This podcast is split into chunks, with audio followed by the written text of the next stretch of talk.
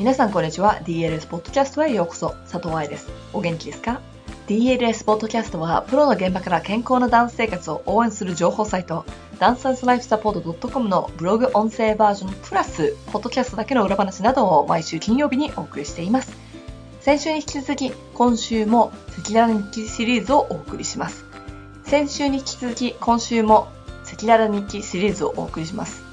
今週は冬季バレエ講習会の赤裸々日記。記事にも書いたけれど今年の子たちは頑張ってくれましたよ。もちろん全員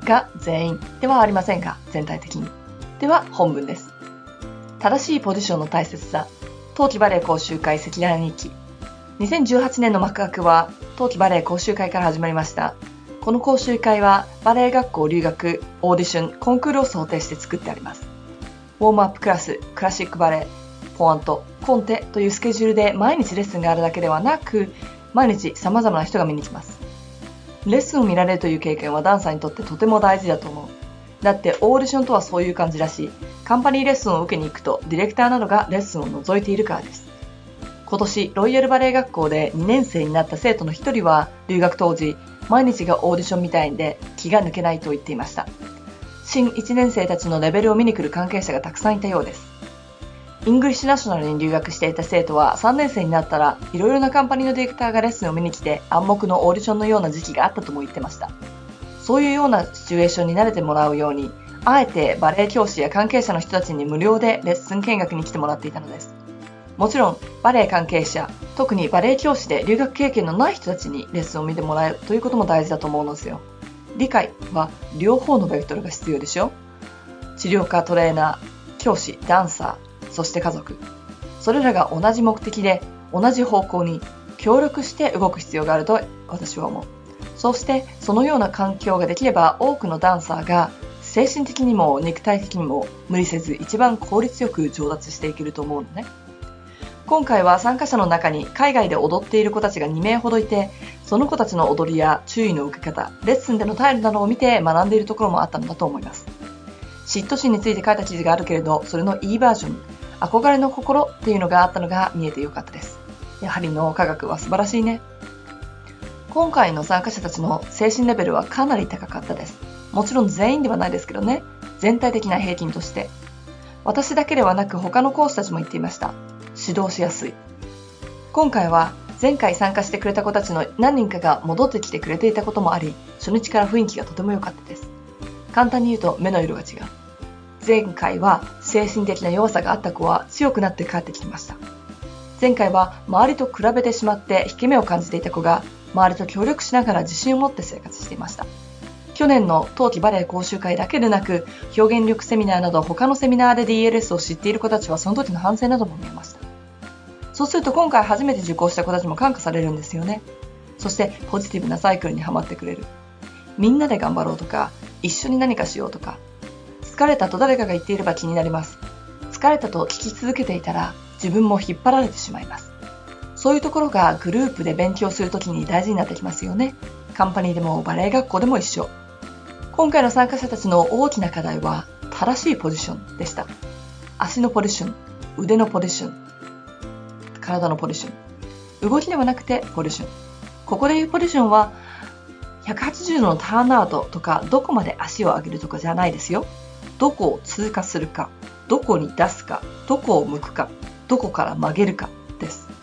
これは小さい時に練習しておかなければいけない部分の一つです。どうしてかというと、まずは身体的に負担が少なく小さい体でも安全にできるから。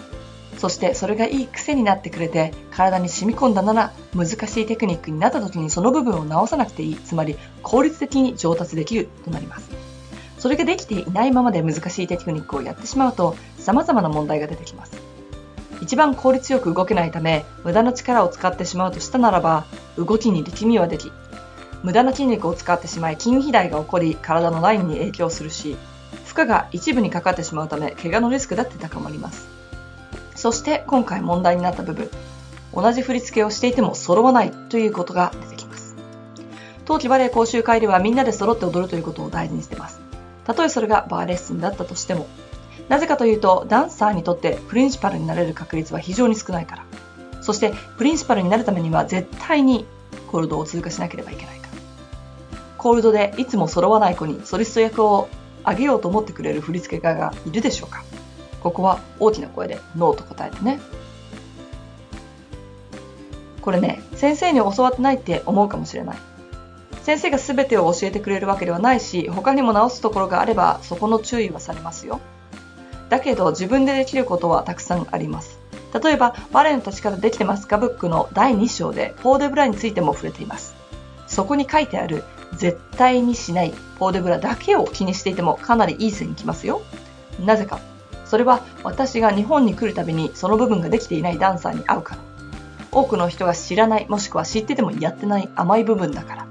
そして去年も立ち会ったうちのバレエ学校のオーディションでも校長先生が注意しているのを見ましたし、 ACB シラバス説明会でも同じエリアを先生方に伝えている教師群の話を聞きました。逆にバレエ団の公演で腕のポジションが正しくないダンサーは見られません。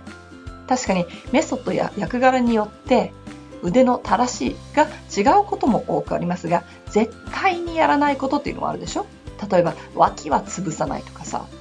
腕の動きに体が振られないとか、そういう部分からやっぱり自分でも常に注意しなければいけないんじゃないかな。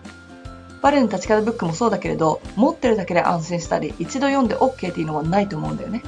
このブログ読んでくれている人でバレエの立ち方ブックをお持ちだったら、ぜひポーデブラの部分を読んで、今日のレッスンはこの部分を気をつけると心に決めて、付箋にでも書いてレッスンに持っていくペットボトルにつけておきましょう。毎回水分補給をするたびにその部分がチェックできるし、それをチェックしていなかったら多分レッスン中の水分補給はできてないってことになりますからね。毎回冬季バレエ講習会の後には参加者一人一人と私で1対1の反省会をします。そこでよくできたところや今年の課題を言ってもらいました。嬉しいことに今回はハキハキと答えてくれる子たちが多かったです。自分のできないところや課題がすぐに出てくるということは意識してレッスンをしていたんだなと思いますし、自分でできなかったところというのは私が見ていても一致していたので、頭を使ってレッスンしてくれてたんだなと分かりました。受けただけやっただけに終わらせないためにも反省は絶対に必要でしょ。それがその場で私の前で言葉に出して言えるだけになってくれてるということは、2018年のバレエ生活の質を変えてくれることになると確信しています。そしてまた今年も来たいと言ってくれた子もいたし、奨学金を出した子もいましたので、今後彼女たちにまた会って一緒に練習していけるのを楽しみにしています。いかがでしたか。卵の日にも聞かれました。小さい時に無理なレッスンはいけない、じゃあどんなレッスンするんですかとここで書いた足の方向や腕のポジション、そして体の向きは小さくても練習できます。今回ジゼルの2幕では体を少しカンブレでリエールさせて立つという動きが多い振り付けをやったのですが、これができていない子たちの多いこと。たくさんソルではないけど小さなカンブレでリエールは安全にできる振り付けですし、様々なバリエーションの上半身に使われていますので、そういう部分を練習してくれるといいねんなと私は思うのです。ということで、来週のポッドキャストでは次回の来日となる4月5月の来日スケジュールを発表いたします。お楽しみに。ではまたポッドキャストでお会いしましょう。ハッピーダンシング、佐藤愛でした。